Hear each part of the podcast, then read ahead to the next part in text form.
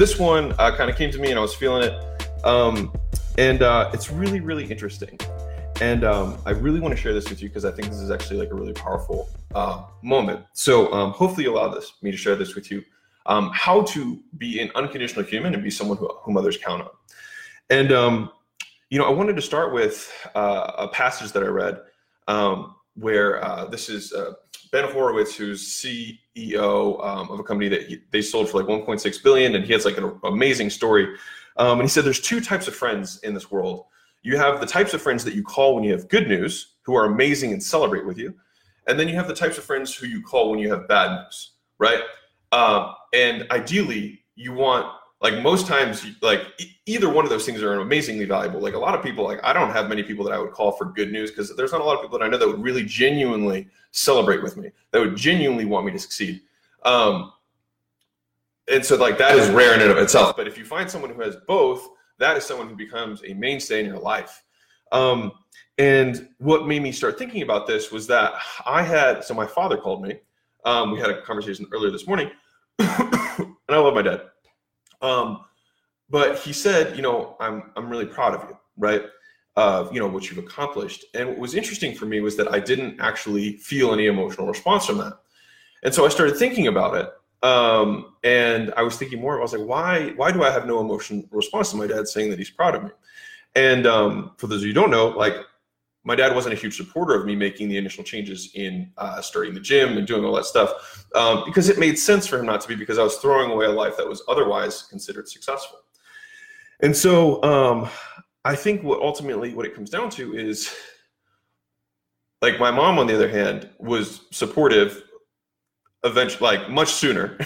And I feel very good about that. And I think the key piece to this is believing before you can see. And so in John 20:29, and like, you don't need to be a Christian to just take the message from this, is that so Jesus is in this part of the Bible, he just come back from the dead, and some people had heard rumors about it, and Thomas the doubter, and he's like, I don't believe that, no matter what, like no one comes back from the dead, right? And so anyways, he's there, and he puts his fingers through the holes, and it's like, oh my God, I can't believe that's you. And he says, and so Jesus responds to him and says, you believe because you can see, but blessed are those who believe, who have not seen and yet still believe. And I think there's a ton of power in that that's taken outside of that's outside of just the whole faith component. But having the belief in something before you can see it within the context of a human relationship, I think, is one of the most powerful things you can give to someone. Because ultimately, if someone comes up to me now who knew me, you know what I mean, and did not believe, and then says, I'm really proud of you, it doesn't have any power because, well, sure, you're proud of us now because, well, here we are. Like, it would make sense for you to be proud of us now. And so that would be a conditional reaction, right? That's a conditional reaction based on circumstance, right?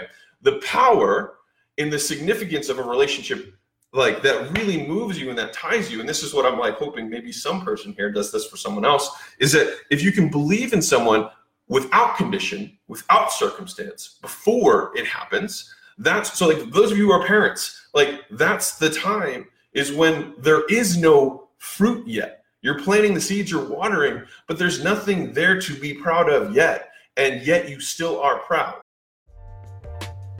Real quick, guys, you guys already know that I don't run any ads on this and I don't sell anything. And so the only ask that I can ever have of you guys is that you help me spread the word so we can help more entrepreneurs make more money, feed their families, make better products, and have better experiences for their employees and customers. And the only way we do that is if you can rate and review and share this podcast. So the single thing that I ask you to do is you can just leave a review. It'll take you 10 seconds or one type of the thumb. It would mean the absolute world to me. And more importantly, it may change the world for someone else. Right? And so it's the concept of unconditional love, unconditional respect, one that's not talked about nearly as frequently, or unconditional pride from like a parent to a child, not from an egotistical standpoint, but like being proud of someone for who they are and not for what they have done, right? And that's the difference, because one of them is based on circumstance, the other one is based on character. It's based on who they are. Because of who you are, I am proud of who you are. I love you because you are my husband, wife. I will respect you because you are my husband, wife, not because of what you have done, but because of who I am and who I choose to be. And I'm going to respect you despite that. Like, There's another verse that's kind of related to this where he says, we're just talking about being kind to people. The intention of this morning was not to be biblical. Like, I was just like, it's been on my mind. So he says, like, even tax collectors are nice to their friends. And so, like, again, it's circumstantial. So, like, if you have people who are nice to you, of course you're nice back to them. The difficulty is being nice to people who are not nice to you, right? The difficulty is in believing in someone who most people would not believe it. It's in loving someone who is acting unlovable. It's giving respect to someone who is not respectable or acting in a way that is respectable. And so, like, I think that one of the most powerful things that you can do as a human being is to believe before you can see. And what happens is when you believe before you can see, the things that you believe come to fruition. And so if you have, employees that you want to see radically transform, right, then you need to believe before you can see the result. Because if you are encouraging them in a, if you are only doing it based on circumstance in the beginning, then it's great to say, like, hey, you're a great sales guy after doing great sales, but it's believing in them before it happens. And that's where the power is. And that's why it's significant for someone to receive. Like, for me, it means more to me when my mom says, like, I'm proud of you now, because she was proud of me before it happened, right? Because she was like, I'm proud of my son for who he is, for the effort that he's putting forward, not because of what had happened, but because of who I am and who she chooses to be, right? In contrary to that, and I'm not hating on my dad, I love my dad, and it made sense for him. That's the thing, is it is logical to not do that. It is logical to not believe in someone or to tell someone, like, I don't think this is a good idea. I think you are throwing something away, blah, blah, blah, blah. Like, it makes sense to do that, but it is not the thing that drives a deep emotional tie or bond, or allow someone to reach a new level of achievement, transformation, whatever.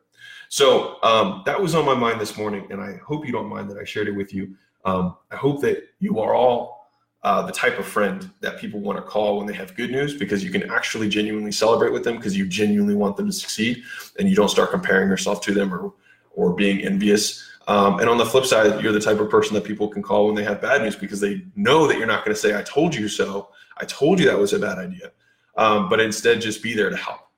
And so I think all of that comes down to being an unconditional human and not basing the actions of how you are talking to your employees, talking to your spouse, talking to your parents, talking to your kids, based on the circumstance, but based on the predetermined relationship that you already have and who you choose to be.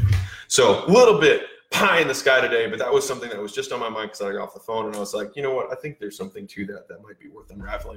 So lots of love. I'll catch you guys soon.